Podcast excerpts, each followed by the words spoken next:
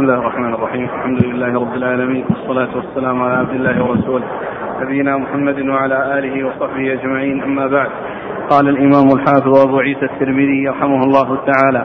قال في جامعه في كتاب صفة القيامة باب. قال حدثنا سويد. قال أخبرنا عبد الله عن يونس عن الزهري عن عروة وابن المسيب أن حكيم بن حزام رضي الله عنه قال سألت رسول الله صلى الله عليه وعلى آله وسلم فأعطاني ثم سألته فأعطاني ثم سألته فأعطاني ثم قال يا حكيم إن هذا المال خضرة حلوة فمن أخذه بسخاوة نفس بورك له فيه ومن أخذه بإشراف نفس لم يبارك له فيه وكان كالذي يأكل ولا يشبع واليد العليا خير من اليد السفلى. فقال حكيم فقلت يا رسول الله والذي بعثك بالحق لا أرزأ أحدا بعدك شيئا حتى فارق الدنيا. فكان أبو بكر رضي الله عنه يدعو حتى؟ حتى فارق الدنيا. حتى فارق الدنيا.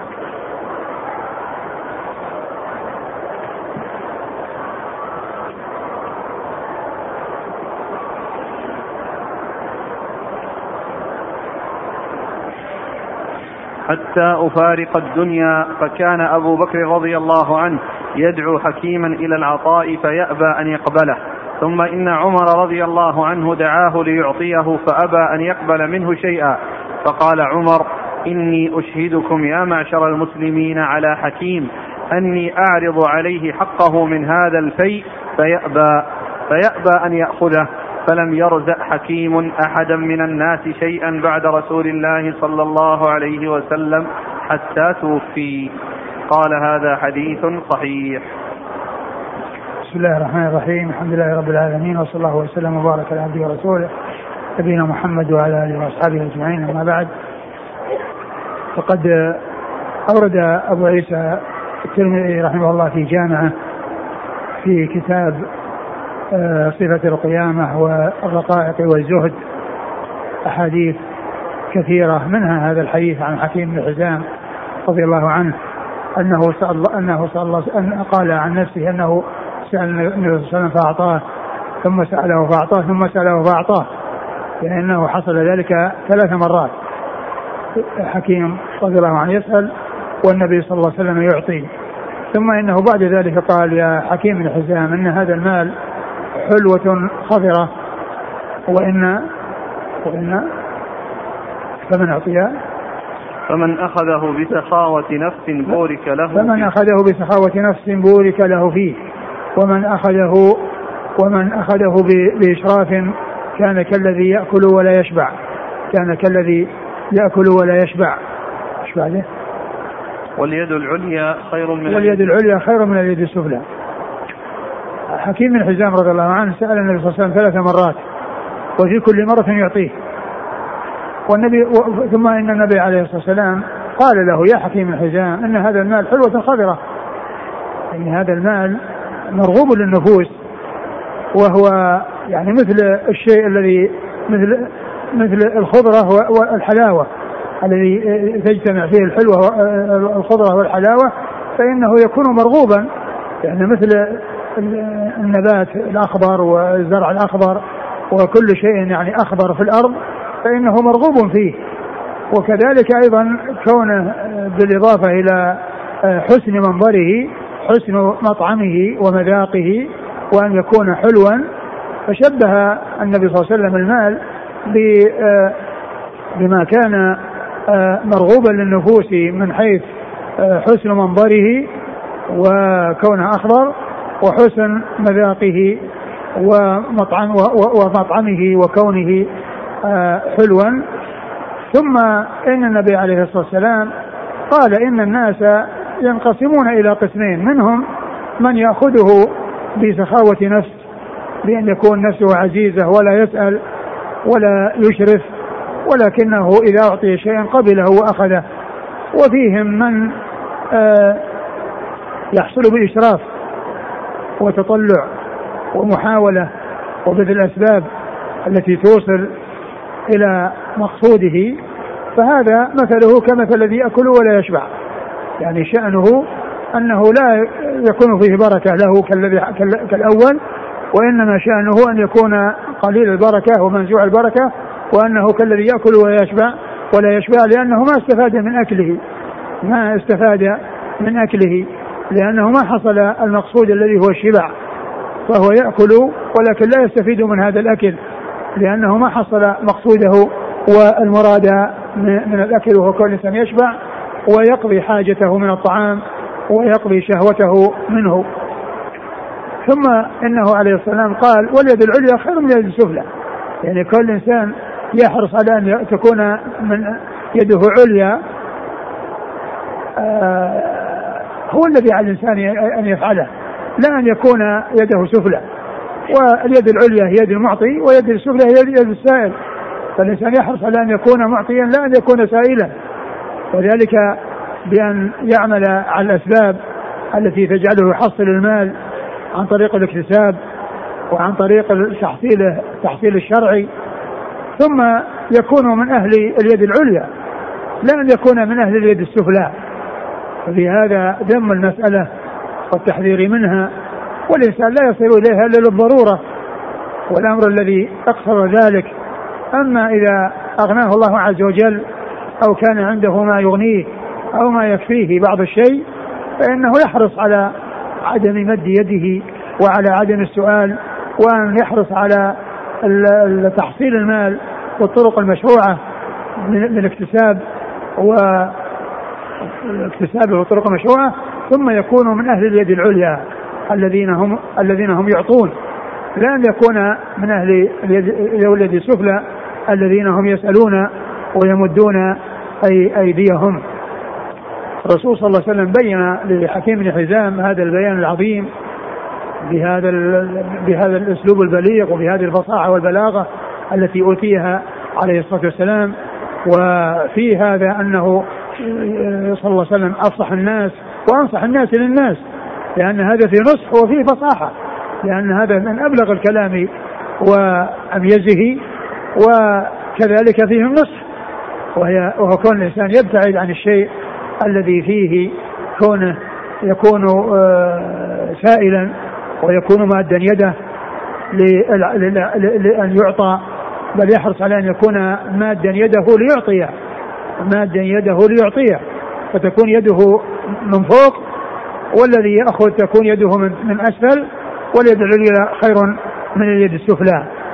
ثم إن حكيم بن حزام رضي الله عنه أثر فيه هذا يعني هذا البيان وقال إني لا أرزق أحدا بعدك حتى أفارق الدنيا.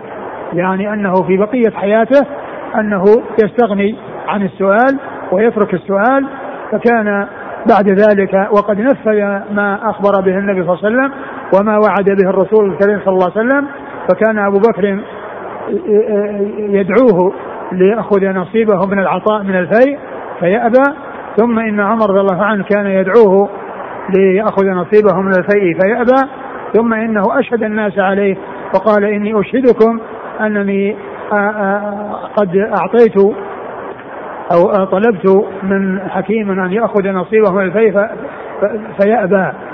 وإنما فعل هذا عمر رضي الله عنه لئلا يظن أنه حال بينه وبين الشيء الذي يستحقه وأنه منعه حقه.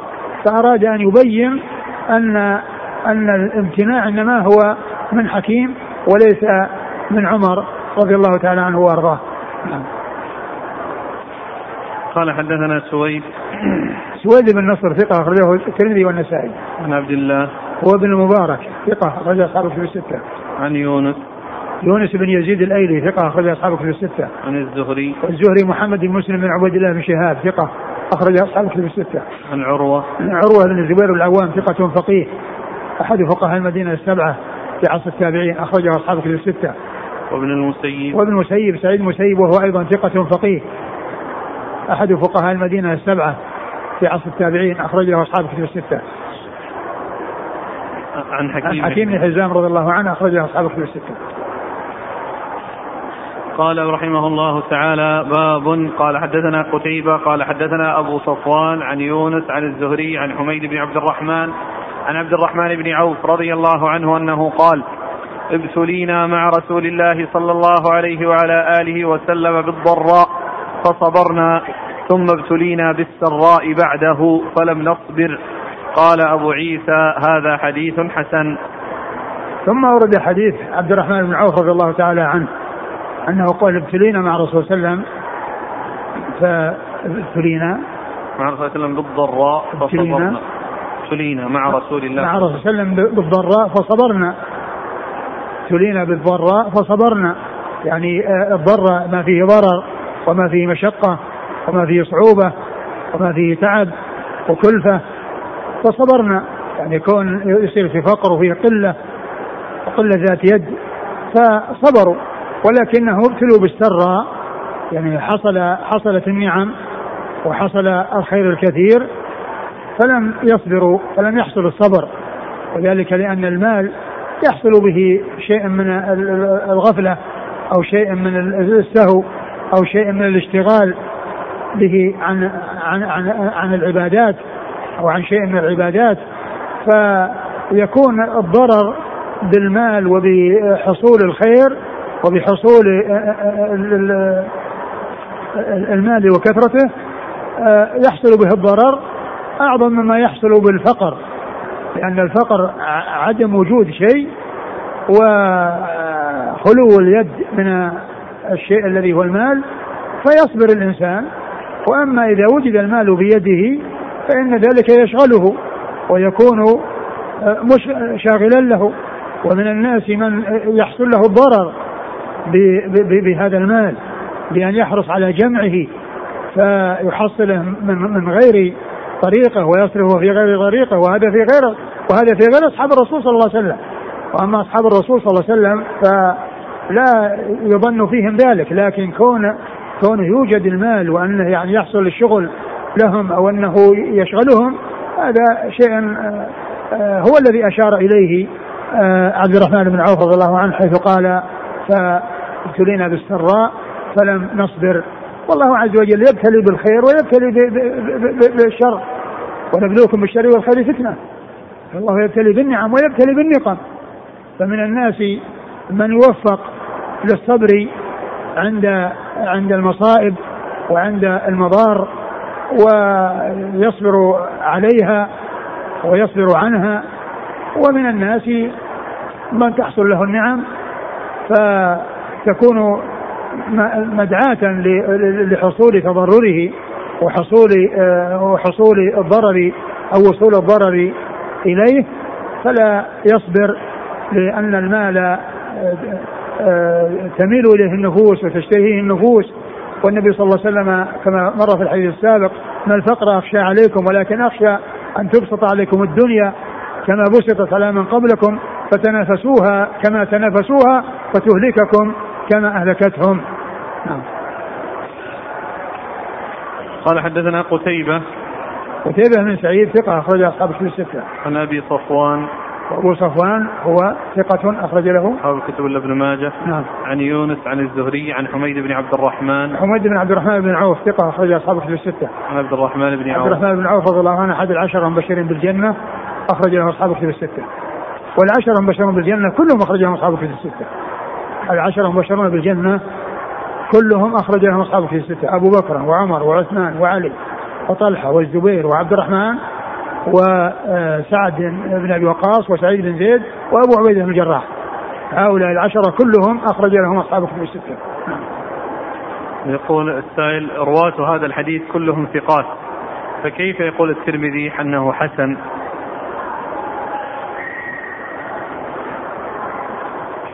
ما أدري يشير بعض النسخ فيه ما فيه قال حسن صحيح ولا كذا. على كل يعني هو حديث صحيح. بلا شك. ولا أدري يعني وجه كون الترمذي قال بتحسينه. مع أن الترمذي إذا قال حديث حسن فقط وليس معها شيء يقصد أنه جاء من غير وجه. يقصد أنه جاء من غير وجه. ولكن هذا الإسناد كل رجال ثقات. نعم. إلا ما أشير في حافظ ذكر في ترجمة يونس أنه يهم قليلا. هذا لا يؤثر. أقول لا يؤثر يعني كونه يهم قليلا هذا لا يؤثر.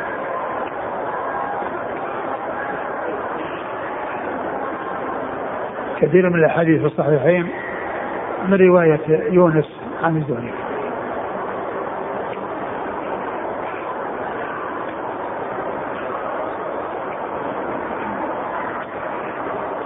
قل هل يمكن يستدل بهذا الحديث على أن الغني الشاكر خير من الفقير الصابر؟ المقارنة بين الغني الشاكر والفقير الصابر كما قال يعني ذكر عن شيخ الإسلام تيمية أنه قال آه قال آه أفضلهما أتقاهما لله. أفضلهما أتقاهما لله. فإن استويا في التقوى استويا في الدرجة. قال حدثنا هناد قال حدثنا وكيع عن الربيع بن صبيح عن يزيد بن أبان وهو الرقاشي عن أنس بن مالك رضي الله عنه أنه قال قال رسول الله صلى الله عليه وعلى آله وسلم من كانت الآخرة همه جعل الله غناه في قلبه وجمع له شمله وأتته الدنيا وهي راغمة. ومن كانت الدنيا همه جعل الله فقره بين عينيه وفرق عليه شمله ولم يأته من الدنيا إلا ما قدر له. ثم ورد حديث أنس بن مالك رضي الله عنه أن النبي صلى الله عليه وسلم قال من كان في الآخرة هم آه، جمع الله. من كانت من كانت الآخرة همه جعل الله غناه في نعم قلبه. من كانت الآخرة همه جعل الله غناه في قلبه. وجعل الله غناه في قلبه يعني أن أن أن الغنى الحقيقي هو غنى القلب. لأن الغني إذا كان القلب إذا كان غنيا فإن كل شيء يحصل في اليد فإنه يعتبر كثير ويعتبر يعني مرضيا عنه ويرضى به صاحب الغني القلب الغني. أما إذا كان القلب فقيرا فإن اليد لو امتلأت لو امتلأت اليد فإنه لا يكفيه لأن قلبه فقير وهو بحاجة إلى المزيد ويبحث عن المزيد بأي طريقة توصل إلى ذلك سواء من حلال أو حرام. فالغنى الحقيقي هو غنى القلب لأن مع غنى القلب الشيء القليل يكون كثيرا ومع فقر القلب الشيء الكثير يكون قليلا. الشيء الكثير يكون قليلا مع فقر آه مع مع مع فقر القلب.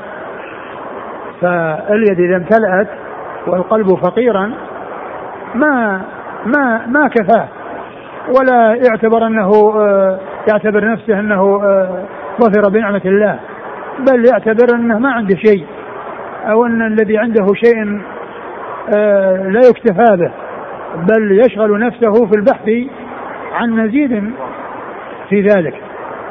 من كانت الآخرة من كانت الآخرة همه يعني شغله وتفكيره ونيته جعل الله غناه في قلبه و, و وجمع له شمله. وجمع له شمله. يعني معناه ان ان ان ان ان, أن, أن ذهنه يكون آه، مجتمع ولا يكون متشتت البال ولا يكون مشغول البال بالبحث عن آه، عن الأمور الزائدة وعن الثرى وعن كثرة المال.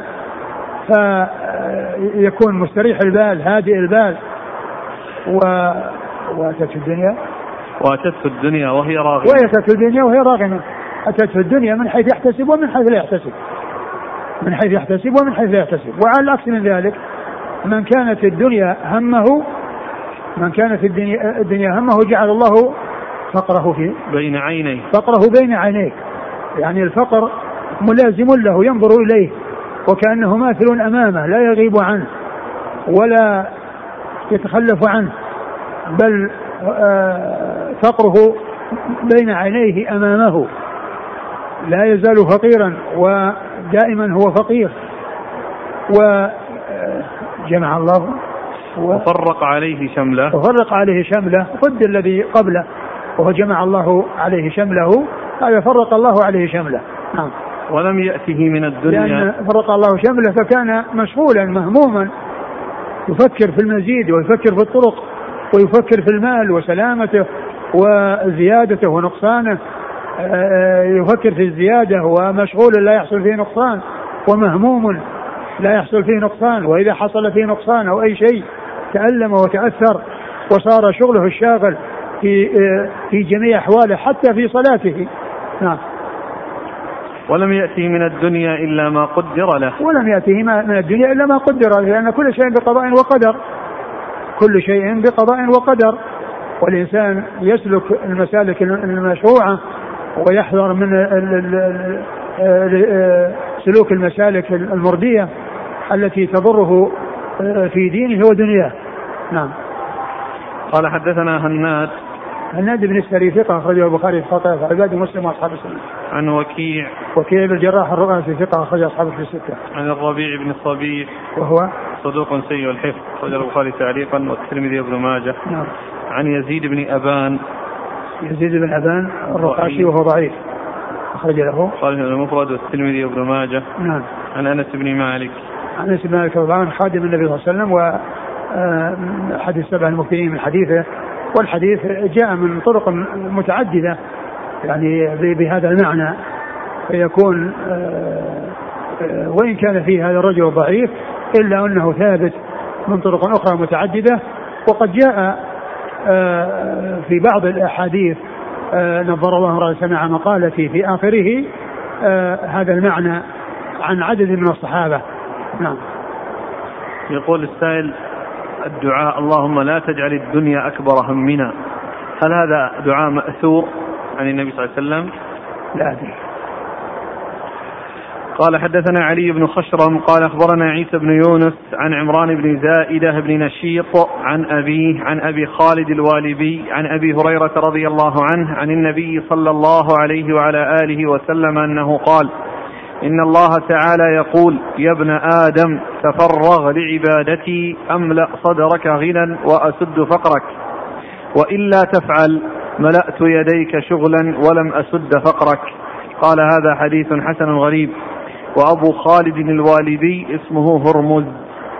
ثم ورد أبو عيسى حديث أبي هريرة وهو حديث قدسي يقول الله عز وجل فيه يا ابن آدم تفرغ لعبادتي أملأ صدرك غنى. أملأ صدرك غنى. وأسد فقرك. وأسد فقرك يعني أملأ صدرك غنى يعني يعني يجعل قلبه غنيا. ويسد فقره بأن يحصل من من القوت ما يسد به فقره. ما يسد به فقره. المقصود بقوله تفرغ لعبادتي ليس معنى ذلك أنه يترك العمل وأنه يترك يترك الاكتساب ولكنه لا ينشغل عن عن عن الآخرة في الدنيا وعن الشيء الذي أوجبه الله عز وجل من العبادات. يشتغل عنها بالكسب وطلب الدنيا. فإنه يشتغل لدنياه ولكن إذا جاء وقت الصلاة يترك يترك العمل ويتجه إلى الصلاة التي فرضها الله عز وجل. ومن المعلوم أن الصلوات وقتها قليل جدا وهي خمس صلوات في اليوم والليلة وقتها قليل قصير جدا وأوقات العمل كثيرة. فالإنسان آه، لا يجعل آه، السعي عن الدنيا والبحث عنها سببا في إخلاله بما هو واجب عليه مع أنه شيء يسير بالنسبة لوقته وفائدته عظيمة عند الله عز وجل وفيها سعادة الدنيا وسعادة الآخرة. والله عز وجل أخبر بأن الصلاة تنهى عن الفحشاء والمنكر فهي سبب كل خير وسبب كل سعادة في الدنيا والآخرة. فلا فلا يكون منشغلا بالدنيا عن الآخرة بل يشتغل بالآخرة ويشتغل للدنيا لكن ما تكون الدنيا شاغلا له وعائقا له وحائلا بينه وبين أن يؤدي الواجب الذي أوجب الله عليه. فكون الإنسان يتفرغ يعني معناه أنه يؤدي العبادة لا أنه ينقطع العبادة ويترك ال ال ويترك الاكتساب لأن هذا لأن ليس توكلا وإنما هو تواكل. وقد جاء في الحديث عن النبي صلى الله عليه وسلم لو أنكم توكلون على الله حق توكله لرزقكم كما يرزق الطير. تغدو خماصا وتروح بطانة. فالإنسان يفعل الأسباب ويتوكل على الله عز وجل لكن لا يكون آآ آآ آآ تحصيل الدنيا هو همه وهو قصده وينشغل بذلك عن العبادة بل يؤدي العبادة ويبحث عن الرزق بالطرق المشروعة دون أن يشغل نفسه ودون أن يطغى ذلك على على على على ذهنه وعلى تفكيره. يا ابن آدم تفرغ للعبادة آه، أملأ صدرك غنى وأسد فقرك. نعم. و... وإلا تفعل ملأت يديك شغلا ولم أسد فقرك وإلا تفعل ملأ يديه شغلا يعني ملأ يديه يعني آه، آه، من المال ومن آه، أي المشاغل التي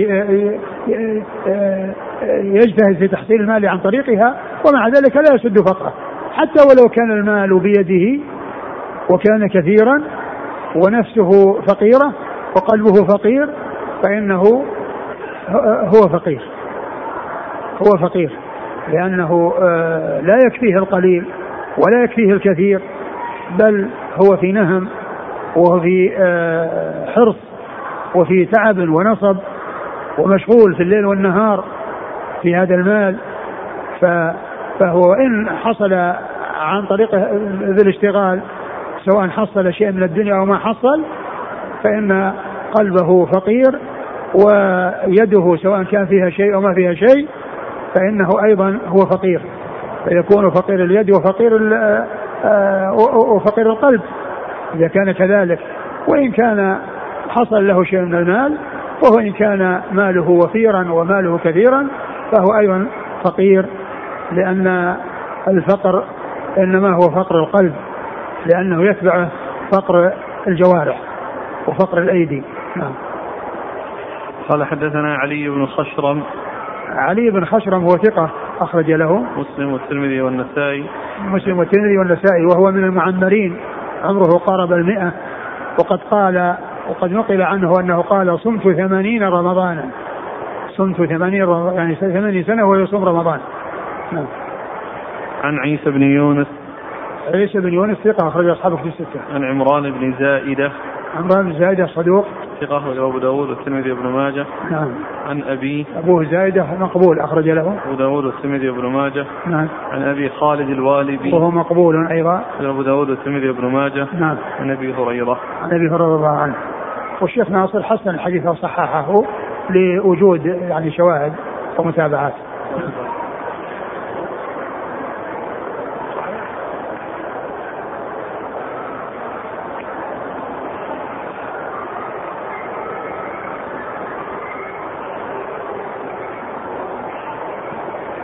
قال رحمه الله تعالى باب قال حدثنا هناد قال أخبرنا أبو معاوية عن هشام بن عروة عن أبيه عن عائشة رضي الله عنها أنها قالت توفي رسول الله صلى الله عليه وعلى آله وسلم وعندنا شطر من شعير فأكلنا منه ما شاء الله ثم قلت للجارية كيليه فكالته فلم يلبث أن فني.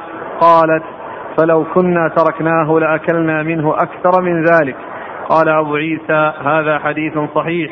ومعنى قولها شطر تعني شيئا. ثم ورد أبو عيسى حديث عائشة رضي الله عنها أن النبي صلى الله عليه وسلم توفي وعندهم شطر من شعير يعني شيء قليل من شعير. فكان فكانوا يأخذون منه ويأكلون. ثم إنها قالت للجاريه كيليه. يعني تعرف المقدار الذي بقي. فكالته فما لبث أن ثني وانتهى. فما لبث أن ثني وانتهى. وذلك أن أن آه، أنها أنها في الأول يعني قضية التفكير يعني في في قلته وكثرته وكون بقي قليل أو بقي كثير. ما حصل هذا. لكن لما جاء كيله لمعرفة مقداره ولئلا يكون يعني ما ما يكون قليلا جدا حصل نتيجة ذلك أنه آآ فني بسرعة. أنه فني بسرعة.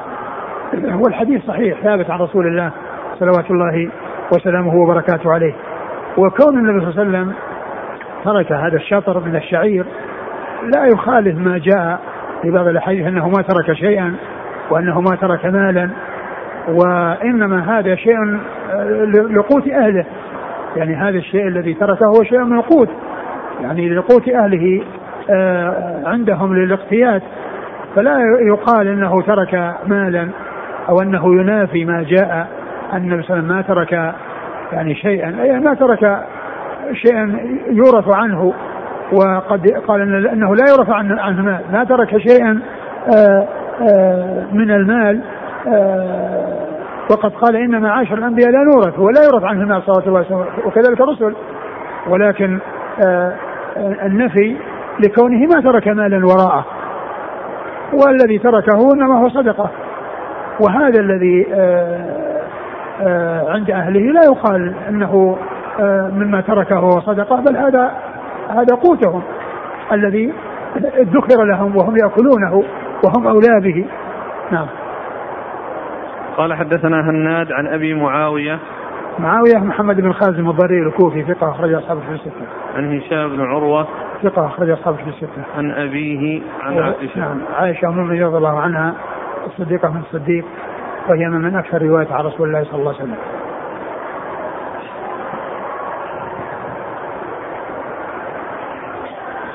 قال رحمه الله تعالى باب قال حدثنا هناد قال حدثنا أبو معاوية عن داود بن أبي هند عن عزرة عن حميد بن عبد الرحمن الحميري عن سعد بن هشام عن عائشة رضي الله عنها أنها قالت كان لنا قرام ستر فيه تماثيل على بابي فرآه رسول الله صلى الله عليه وسلم فقال انزعيه فإنه يذكرني الدنيا. قالت وكان لنا سمل قطيفة تقول علمها من حرير كنا نلبسها. قال أبو عيسى هذا حديث حسن صحيح غريب من هذا الوجه.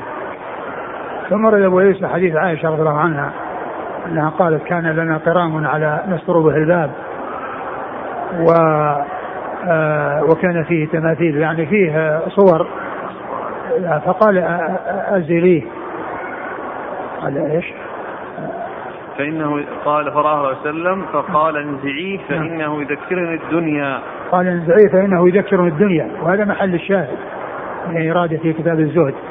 فإنه يذكرني الدنيا ف آه وكان يعني يضعونه يضعونه على الباب يعني حتى إذا فتح يكون ساترا يعني يدخل الهواء ويمنع الرؤية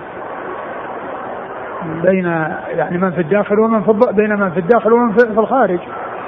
وكان فيه تماثيل يعني فيه آه، خطوط وفيه صور فقال أزيلي آه، آه، يعني أزيليه.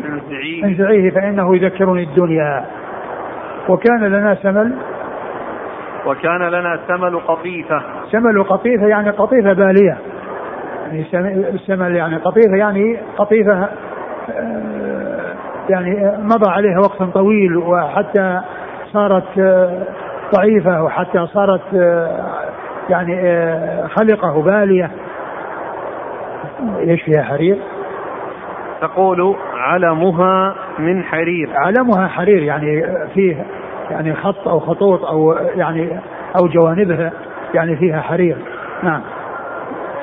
كنا نلبسها. كنا نلبسها يعني نستعملها.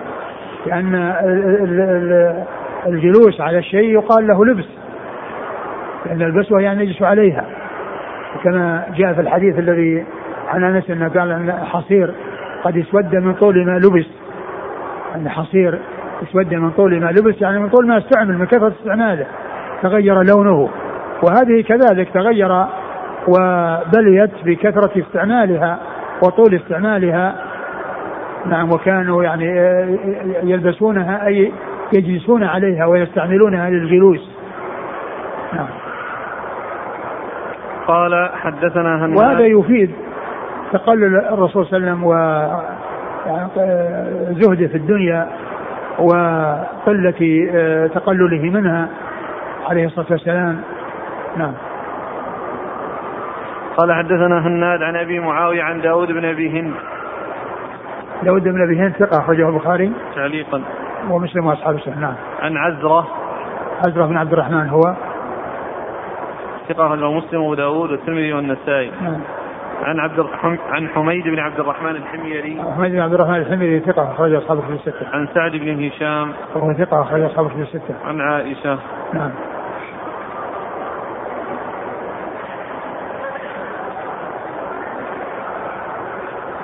يقول السائل على ذكر التماثيل ما حكم الصور الموجودة في المجلات العلمية والجرائد وحتى المجلات الدينية كصور بعض المشايخ الإنسان لا يستعمل الصور ولا يحرص على استعمالها ولا يقتني ال ال الأشياء من أجل الصور وإنما الشيء الذي فيه فائدة يقتنيه ويحرص على استعماله والشيء الذي فائدته ليس فيه فائدة أو فائدته قليلة لا يحرص عليه ولكن الذي فيه فائدة كبيرة يقتنيه وهو يقتني العلم ويقتني الخير الذي فيه والصور لا يفكر فيها ولا يشغل نفسه بها. قال حدثنا هناد قال حدثنا عبده عن هشام بن عروة عن أبيه عن عائشة رضي الله عنها قالت كانت وسادة رسول الله صلى الله عليه وسلم التي يضطجع عليها من أدم حشوها ليف. قال أبو عيسى هذا حديث صحيح. وأيضا هذا الحديث عن عائشة أن النبي صلى الله عليه وسلم قال كان في سادته النبي صلى الله عليه وسلم التي يضطجع عليها آه، من أدم يعني من جلد وحشوها ليف من ليف النخل. والوسادة تطلق على الفراش وتطلق على المتكى الذي يتكى عليه وتطلق على المحدة وهنا المقصود به الفراش الذي يفترشه ويعني ينام عليه أنه كان من أدم يعني من جلد وحشوه ليف وهو ليف النخل. وهذا بيان ما كان عليه الرسول صلى الله عليه وسلم من قلة من التقلل من الدنيا والزهد فيها وعدم الانشغال بها وأنه آه، وأن هذا هذا هذا متاعه هذا فراشه صلوات الله وسلامه وبركاته عليه. قال حدثنا هناد عن عبده. عبده بن سليمان ثقة أخرج أصحاب الكتب الستة. يقول السائل الذي يفترش بأدم حشوه ليف بنية الزهد هل يأثم أو يؤجر؟ على كل الرسول صلى الله عليه وسلم آآ آه، آآ آه، آآ آه، لو أراد الدنيا لأتته عليه الصلاة والسلام ولكنه آثر الآخرة على على الفانية. والإنسان إذا أنعم الله عز وجل عليه بنعمة كما قال رسول ان الله اذا انعم العبد يحب أن يرى أثر نعمته على عبده. فكونه يعني يستعمل يعني ما هو مباح له من غير أن يكون فيه مغالاة أو يكون فيه إسراف أو يكون فيه شهرة. وإذا استعمل الإنسان شيئا يعني أكثر من الليف ومن الذي حشوه ليف فإنه لا شيء عليه. نعم. قال رحمه الله تعالى باب قال حدثنا محمد بن بشار قال حدثنا يحيى بن سعيد عن سفيان عن أبي إسحاق عن أبي ميسرة عن عائشة رضي الله عنها أنهم ذبحوا شاه. فقال النبي صلى الله عليه وسلم ما بقي منها؟ قالت ما بقي منها إلا كتفها. قال بقي كلها غير كتفها. قال أبو عيسى هذا حديث صحيح. وابو ميسرة هو الهمداني اسمه عمرو بن شرحبيل. ثم أبو عيسى حديث عائشة رضي الله عنها أن إنهم ذبحوا شاة وتصدقوا بها. فالرسول قال ماذا بقي منها؟ قالوا بقي كتفها. قال كلها بقي إلا كتفها. كلها بقي يعني أن هذا الذي تصدقوا به هو الذي بقي. إلا الكتف هذا هو الذي يأكلونه فإن هذا هو الذي صار لهم. وحصلوه في هذه الحياة الدنيا. وأما ما تصدقوا به فإنهم يحصلونه في الدار الآخرة. وهذا مثل ما جاء في الحديث الآخر عن النبي صلى الله عليه وسلم أنه قال أيكم مال وارثه أحب إليه من ماله؟ قالوا وأينا يعني إلا وماله أحب إليه من مال وارثه؟ قال فإن ماله ما قدم ومال وارثه ما أخر. ماله ما قدم الذي أنفقه في سبيل الله وتصدق به هذا هو ماله لأنه سيجده أمامه وهذا الذي بقي وخلفه وراءه هذا يكون للوارث وهذا الوارث قد يستعمله في خير وقد يستعمله في شر. فهذا مثل يعني هذا المعنى الذي جاء في هذا الحديث مثل هذا المعنى الذي جاء في الحديث الذي معنا. قال بقيت كلها لأنها بقيت لهم عند الله. بقيت لهم عند الله لأنهم قدموها ليجدوها أمامهم. نعم. قال حدثنا محمد بن بشار. هو الملقب بن دار. ثقة أخرج أصحابه في الستة وهو شيخ الأصحاب في الستة. عن يحيى بن سعيد. هو القطان ثقة أخرج أصحابه في الستة. عن سفيان عن أبي إسحاق. سفيان هو الثوري ثقة أخرج أصحابه في الستة وأبو إسحاق وعمرو بن عبد الله الهمداني السبيعي ثقة أخرج أصحابه في الستة. عن أبي ميسرة. أبو ميسرة هو عمرو بن شراحيل. شرحبيل عمرو بن شرحبيل عمرو بن شرحبيل هو ثقة من أصحاب الكتب إلا ابن ماجه. نعم. عن عائشة.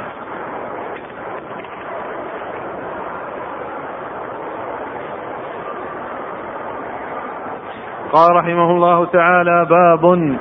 قال حدثنا هارون بن إسحاق الهمداني. قال حدثنا عبده عن هشام بن عروة عن أبيه عن عائشة رضي الله عنها أنها قالت إن كنا آل محمد نمكث شهرا نمكث شهرا ما نستوقد بنار إن هو إلا الماء والتمر. قال هذا حديث صحيح. وهذا أيضا يبين ما كان عليه الرسول صلى الله عليه وسلم من التقلب من الدنيا والزهد فيها وعائشة رضي الله عنها تخبر بأن آل محمد صلى الله عليه وسلم يمضي عليهم الشهر ما أوقدوا نارا. يعني ما عندهم شيء يطبخونه لا لحم ولا بر ولا شعير ولا ذرة ولا أي شيء يطبخ. وإنما يعني عندهم التمر والماء التمر والماء. فقوله ما يوقد فيه نار يعني ما عندهم شيء توقد النار من أجله ليطبخ ليس عندهم لا لحم ولا بر ولا شعير ولا غير ذلك من الأشياء التي يحتاج فيها إلى الطبخ والطهي. وإنما كان آه الذي يقتاتونه آه التمر والماء. نعم. قال حدثنا هارون بن إسحاق الهمداني. هو صدوق البخاري القراءة والترمذي والنسائي وابن ماجه. نعم. عن عبده نعم عن عبد الله سليمان نعم. عن هشام بن عروة عن أبيه عن عائشة. نعم. قال حدثنا عبد الله بن عبد الرحمن قال حدثنا روح بن أسلم أبو حاتم البصري قال حدثنا حماد بن سلمة قال حدثنا ثابت عن أنس رضي الله عنه أنه قال قال رسول الله صلى الله عليه وعلى آله وسلم لقد أخفت في الله وما يخاف أحد ولقد أوذيت في الله وما يؤذى أحد ولقد أتت علي ثلاثون من بين يوم وليلة وما لي ولبلال طعام يأكله ذو كبد إلا شيء يواريه إبط بلال. قال أبو عيسى هذا حديث حسن غريب ومعنى هذا الحديث حين خرج النبي صلى الله عليه وسلم هاربا من مكة ومعه بلال. إنما كان مع بلال من الطعام ما يحمله تحت إبطه. ثم أورد أبو عيسى هذا الحديث آه عن أنس. عن أنس رضي الله عنه أن النبي صلى الله عليه وسلم قال أخذت في الله وما يخاف أحد. وما يخاف أحد وأوذيت في الله وما يؤذى أحد. يعني أنه حصل له الإيذاء وحصل الايذاء والإخافة من الناس في آه، قبل أن آه، يكثر المسلمون ولما كان في أول الأمر فكانوا يؤذونه وكانوا يخيفونه وكان معه بلال رضي الله عنه وهو من أول من أسلم وكان ذهب وإياه فليس معهم شيء من الطعام إلا ما يكون في إبط بلال وهو شيء يسير. وهذا يدل على ما كان عليه الرسول صلى الله عليه وسلم من قلة ذات اليد وما تحمله من الأذى وما أوذي به وما أخيف وكذلك كونه ما عنده آه، الطعام وما عنده القوت وكان مع بلال ويذهب معه ويخرج معه وليس معهم من الطعام إلا ما يكون في إبطه إبط بلال وهذا شيء يسير جدا. وهذا الخروج الذي الذي خرج مع بلال هو ليس في الهجرة لأن الهجرة معلوم ان الذي معه أبو بكر رضي الله عنه وليس معه وليس معه بلال وإنما هذا في آه، في خرجة أخرى غير الخروج للهجرة نعم. قال حدثنا عبد الله بن عبد الرحمن. هو الدارمي وهو ثقة أخرج له مسلم. أبو داود والترمذي. نعم. عن روح بن أسلم. روح بن أسلم ضعيف أخرج له. الترمذي. نعم. عن حماد بن سلمة. حماد بن سلمة ثقة أخرج البخاري تعليقا ومسلم وأصحاب السنة. عن ثابت. ثابت بن أسلم البناني ثقة أخرج أصحابه في الستة. عن أنس. عن أنس رضي الله عنه هو خادم النبي صلى الله عليه وسلم ومن السبع المكثرين بحديثه والحديث جاء عند عند ابن ماجه بإسناد آخر وفيه وكيع بدل بدل روح. روح بن أسلم فالحديث صحيح. نعم.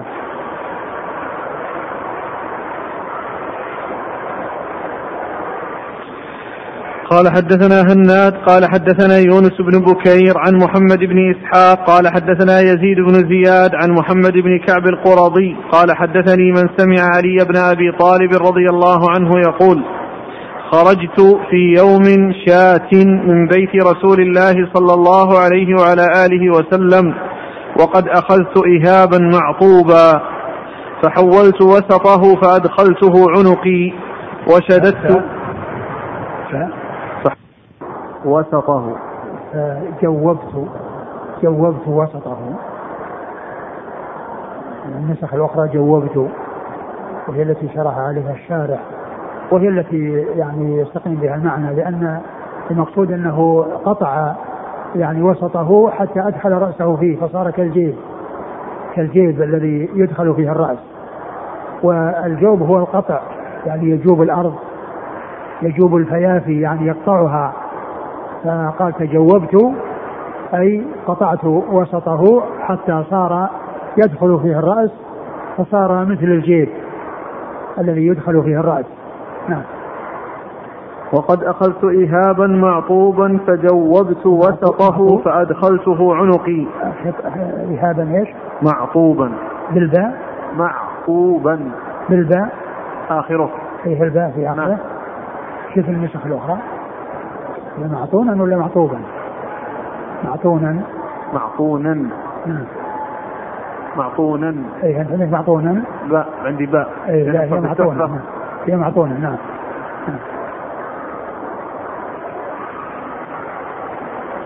وقد أخذت إهابا معطونا. معطونا يعني أنه آه يعني آه أنه بالي وأنها تغير رائحته. نعم.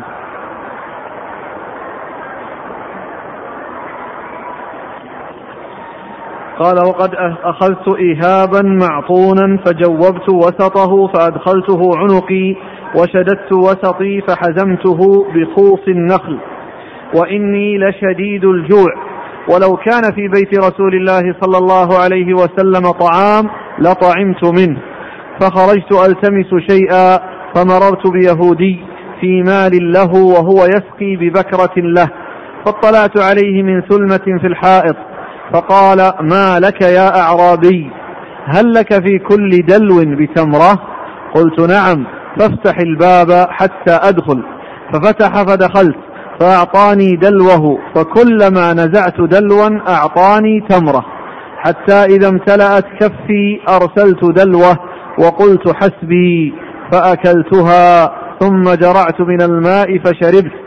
ثم جئت المسجد فوجدت رسول الله صلى الله عليه وسلم فيه. قال أبو عيسى هذا حديث حسن غريب. ثم ورد أبو عيسى هذا الحديث عن علي رضي الله عنه يحكي أنه كان خرج من بيت رسول الله صلى الله عليه وسلم في يوم شاتي يعني في يوم من أيام الشتاء وكان جائعا ولم يكن في بيت الرسول صلى الله عليه وسلم شيء من الطعام حتى يطعم. فذهب وعليه هذا اللباس الذي وصفه وهذا يدل على قلة ما كانوا عليه أو على تقللهم من الدنيا ولا من ناحية اللباس ولا من ناحية الطعام.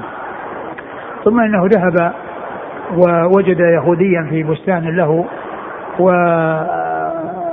منه أن أن يخرج الدلاء من البئر وكل دلو بتمرة فنزع عدة عدة من من من من من الدلاء وأعطاه آه، تمرات مقابل كل دلو تمرة فأكلها وشرب من الماء ثم جاء إلى الرسول صلى الله عليه وسلم وهو في المسجد. والحديث في إسناده رجل يعني مبهم لم يسمى فهو ضعيف غير ثابت. نعم. قال حدثنا هناد عن يونس بن بكير. هو؟ صدوق يخطئ أخرجه البخاري تعليقا ومسلم وأبو داود والترمذي وابن ماجه نعم عن محمد بن إسحاق محمد بن إسحاق هو المدني وهو صدوق أخرجه البخاري تعليقا ومسلم وأصحاب السنن. عن يزيد بن زياد يزيد بن زياد المدني وهو ثقة أخرج البخاري في الأدب المفرد والترمذي والنسائي في نعم. مسند مالك. نعم. عن محمد بن كعب القرظي وهو ثقة أخرج أصحابه في الستة. قال حدثني من سمع علي بن أبي طالب. نعم. وعلي بن أبي طالب رضي الله عنه أمير المؤمنين ورابع الخلفاء الراشدين الهادي المهديين صاحب المناقب الجمة والفضائل الكثيرة وحديثه عند أصحاب الكتب الستة.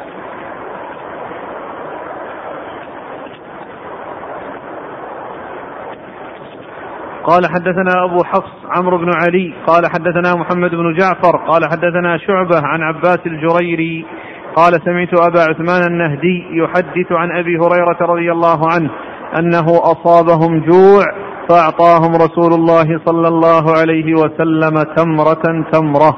قال أبو عيسى هذا حديث حسن صحيح.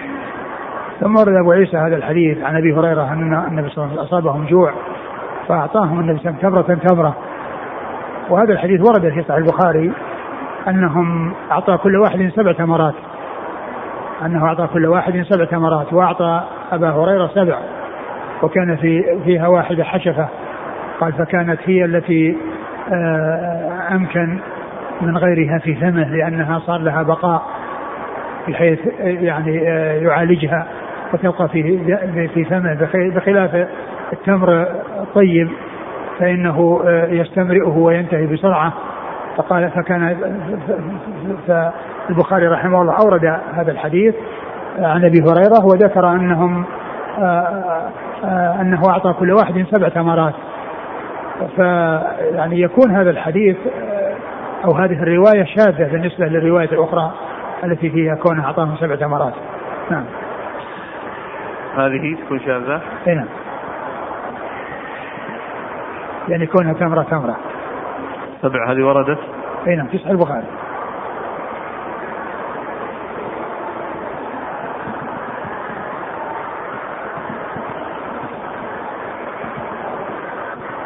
قال حدثنا أبو حفص عمرو بن علي أبو حفص عمرو بن علي هو الفلاس وهو ثقة أخرجه أصحاب الكتب الستة بل هو شيخ لأصحاب الكتب الستة. عن محمد بن جعفر هو الملقب غندر وهو ثقة أخرجه أصحاب الكتب الستة. عن شعبة شعبة بن الحجاج الواسطي ثم البصري ثقة أخرج أصحاب الكتب الستة. عن عباس الجريري وهو ثقة أخرج له. أصحاب الكتب. نعم. عن أبي عثمان النهدي. وهو ثقة أخرج له. أصحاب الكتب. نعم. عن أبي هريرة نعم. قال حدثنا هناد قال حدثنا عبده عن هشام بن عروة عن أبيه عن وهب بن كيسان عن جابر بن عبد الله رضي الله عنهما أنه قال بعثنا رسول الله صلى الله عليه وآله وسلم ونحن ثلاثمائة نحمل زادنا على رقابنا ففني زادنا حتى إن كان يكون للرجل منا كل يوم تمرة فقيل له يا أبا عبد الله وأين كانت تقع التمرة من الرجل؟ فقال لقد وجدنا فقدها حين فقدناها وأتينا البحر فإذا نحن بحوت قد قذفه البحر فأكلنا منه ثمانية عشر يوما فأكلنا منه ثمانية عشر يوما ما أحببنا. قال أبو عيسى هذا حديث صحيح وقد روي من غير وجه عن جابر بن عبد الله ورواه مالك بن أنس عن وهب بن كيسان أتم من هذا وأطول. ثم ورد أبو عيسى حديث جابر بن عبد الله الأنصاري رضي الله عنهما أنهم كانوا آه، ذهبوا مع يعني في سرية وفي جماعة يبلغون 300 وأميرهم أبو عبيدة بن الجراح رضي الله عنه وكان معهم زادهم فقل الزاد فكان أبو عبيدة يوزع عليهم كل واحد تمرة كل واحد تمرة فقيل له ماذا تصنع بكم التمرة؟ قال لقد وجدنا فقدها لقد وجدنا أثرها. فقدناها فقدناها. لقد وجدنا فقدها حين نعم. فقدناها. حين, حين وجدنا قال فقدناها. لقد وجدنا فقدها. لقد وجدنا فقدها حين, حين فقدناها. يعني إن ظهر لنا أثرها لما آه لم يحصلوا عليها لأنها آه، انتهى آه، توزيع التمر حتى ولو, ولو, التمرة الواحدة. يعني بعدما لم يحصل لهم حتى التمرة الواحدة وجدوا أثر هذه التمرة وأن فيها فائدة. قال وجدنا فقدها حين فقدناها. أي أن ظهر ذلك لنا عندما آه، صار في بعض الأيام لا نحصل ولا تمرة واحدة. وهذا يبين ما كان عليه أصحاب الرسول صلى الله عليه وسلم من تقلل من الدنيا وقلتها في أيديهم و ومع ذلك كانوا يعني يذهبون ويتحركون ويغزون و و وهذا طعامهم وهذا قوتهم رضي الله عنهم وأرضاهم. ثم إنهم جاءوا إلى ساحل البحر فقذف البحر حوتا كبيرا ضخما فجلسوا عليه في بعض في هذه الرواية 18 يوما وفي بعضها 30 يوما وأنهم أكلوا منه وجلسوا في هذه المدة وهم يأكلون منه.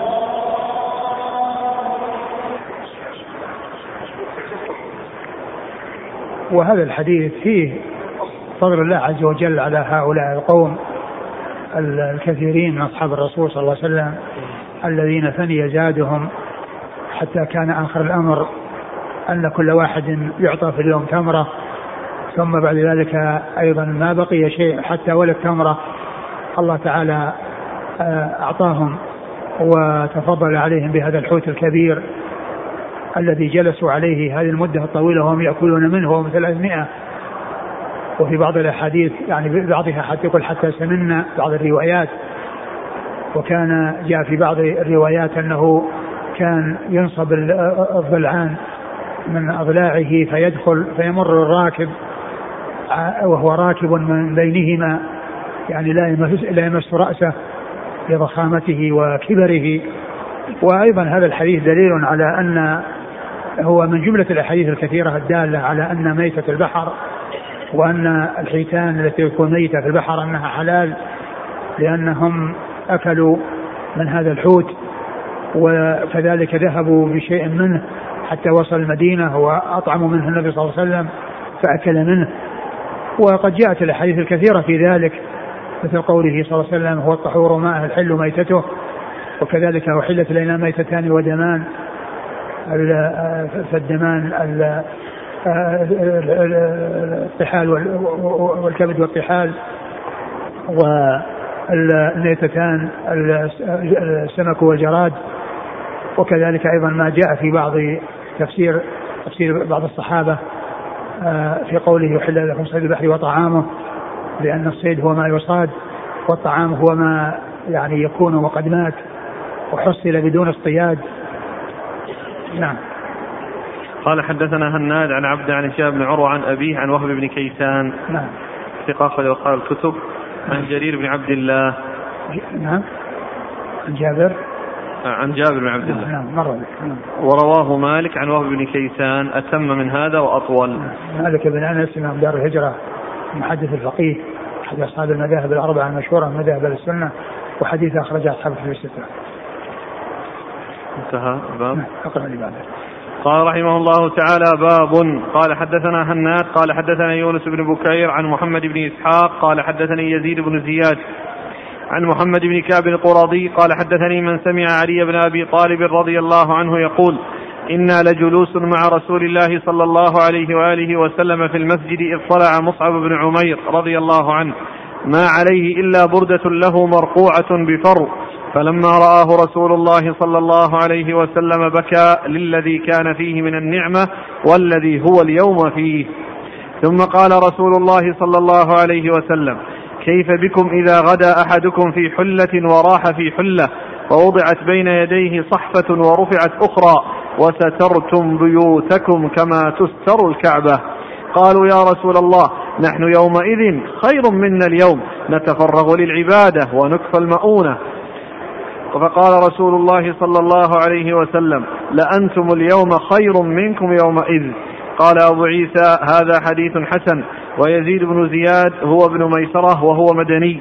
وقد روى عنه مالك بن أنس وغير واحد من أهل العلم. ويزيد بن زياد الدمشقي الذي روى عنه الزهري روى عنه وكيع ومروان بن معاوية ويزيد بن أبي زياد كوفي. ثم ورد أبو عيسى هذا الحديث عن علي رضي الله عنه وهو بإسناد الذي قبله نفس الإسناد الذي مر به حديث علي لما آه، آه، أجر نفسه لاستخراج الدلاء من البئر وعن كل دلو تمره يعني هذا الإسناد هو نفس الإسناد الذي مضى إلا أنه إلا أنه هنا في قصة مصعب بن عمير رضي الله عنه وأنه جاء وعليه آه، بردة قد رقعت بفرو والرسول صلى الله عليه وسلم تذكر ما كان عليه من الغنى وما كان عليه من اليسار ما كان أهل اليسار قبل في مكة ثم صارت حاله إلى هذه الحال و ثم الرسول صلى الله عليه وسلم قال كيف أنتم إذا آه، أصبح أحدكم في عليه حلة ثم في المساء وعليه حلة يعني معناه أنه يتنعم ويغير اللباس بين الصباح والمساء ووضع الصحفة ونزع الصحفة ورفع الصحفة يعني يقدم أنواع الأطعمة بحيث تتوالى الصحاف بأن يقدم. فقالوا نحن في ذلك الوقت نكون خيرا. لأننا نتفرغ العبادة قال بل أنتم الآن خير. وهذا مثل ما تقدم في الحديث الذي آه، مر آه، في هذا الدرس أنه قال آه، ابتلينا بالضراء فصبرنا وابتلينا بالسراء فلم نصبر. لأن هذا هو هو هذا المعنى الذي جاء في هذا الحديث حيث قال أنتم الآن خير. يعني أن من هو في الضراء غير من هو في السراء. لأن السراء وحصول المال وحصول الدنيا قد تشغل الإنسان عن العبادة وتكون عائقا له عن العبادة. فالحديث بهذا الإسناد هو مثل الذي قبله غير صحيح لأنه فيه هذا الرجل المبهم. والرجال الإسناد هم رجال الإسناد الذين تقدموا. والترمذي رحمه الله لما كان في إسناده أحد الرواة وهو يزيد بن زياد ذكر نظائر أو رجال آخرون ذكر رجال آخرين يتفقون معه في الاسم واسم الأب. فأشار إليهم قال في الآخر ويزيد بن زياد الدمشقي الذي روى عن الذي روى عن الزهري روى عنه وكيع ومروان ومعاوية.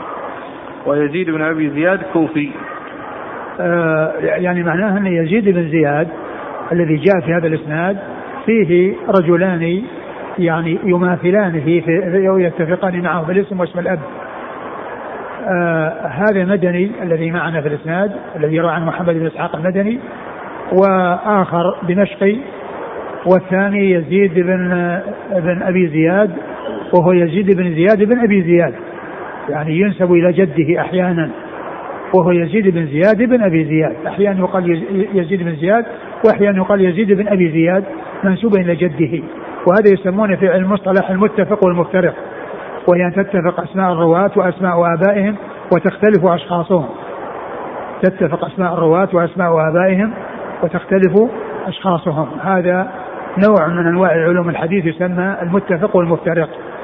فإن هؤلاء الثلاثة اتفقوا في الاسم واسم الأب واختلفوا وهم كل واحد وهم ثلاثة ليسوا آه، شخصا واحدا وإنما أشخاص. فاتفقت اسماءهم وأسماء آبائهم واختلفت أشخاصهم. نعم. والله أعلم وصلى الله وسلم وبارك على عبده ورسوله نبينا محمد وعلى آله وأصحابه أجمعين. جزاكم الله خيرا وبارك الله فيكم. ألهمكم الله الصواب ووفقكم للحق ونفعنا الله بما سمعنا غفر الله لنا ولكم وللمسلمين أجمعين. يقول السائل هل في تصرف عمر رضي الله عنه وإعلانه للناس أن حكيم يأبى أن يأخذ حقه؟ يستفاد منه أن العالم وطالب العلم إذا نسب نسبت إليه مقالة لم يقلها له أن يبين ويبرئ ساحته ولا يعد هذا انتصارا للنفس. لا شك كون الإنسان ينسب إليه خطأ وهو بريء منه وكونه يبرئ ساحته من ذلك أن هذا أن هذا هو الذي عليه. لأنه لو سكت على ذلك يعني معنى ذلك أنه آه، مقر له قد يعتبر مقر مقرا له وأن نسبته إليه صحيحة. لكن كونه يتبرأ منه آه، لا شك أن هذا هو المتعين عليه. لأن ما دام نسب إليه شيء غير صحيح لأنه لو سكت عليه معناه أنه يبقى على نسبته إليه. وهو لا يقول به. هذا لا شك لكن آه، آه، عمر رضي الله عنه كان يعني آه، مراده أن بعض الناس قد يظنون أنه حال بينه وبين حقه أو أنه ما أعطاه حقه لأنهم رأوا أن الناس أعطوه وهو ما أعطي. فيظنون أنه حيل بينه وبين حقه. فأراد أن يبين أن الامتناع إنما هو من جانب حكيم وليس المنع من جانب عمر رضي الله عنه. ولهذا أعلن هذا حتى لا يظن به. فالمسألة التي ذكرت وأثيرت يعني وهي كون الإنسان إذا نسب إليه قول غير صحيح وهو لا يقول به يبين يعني هذا هذا متعين. ولا يقال انه انتصار للنفس هذا تصحيح للخطأ وعدم نسبة القول الصحيح الغير الصحيح إليه. نعم. هل الإنسان إذا كان لديه مال أو طعام ينفق منه فالأفضل أن لا يحسبه ويعده حتى لا تذهب البركة؟ نعم لا شك أن هذا هو الأولى. لأن لأن العد والكيل يعني آه، فيه يعني إشارة إلى الشح وإلى الحرص. نعم. قول عائشة فلو كنا تركناه هل يدخل في النهي عن قول لو؟ لا هو هذا آه، كما هو معلوم هذا جاء في حديث آخر. في حديث آخر شوف الشرح فيه. حديث آخر يعني مع النبي صلى الله عليه وسلم. الشرح. وما الوقت الآن بعد الصلاة؟ نعم. والوقت على كل جاء في حديث آخر. ولا شك أن استعمال لو يعني للتمني جائزة. نعم. جزاكم الله خيرا. سبحانك اللهم وبحمدك أشهد أن لا إله إلا أنت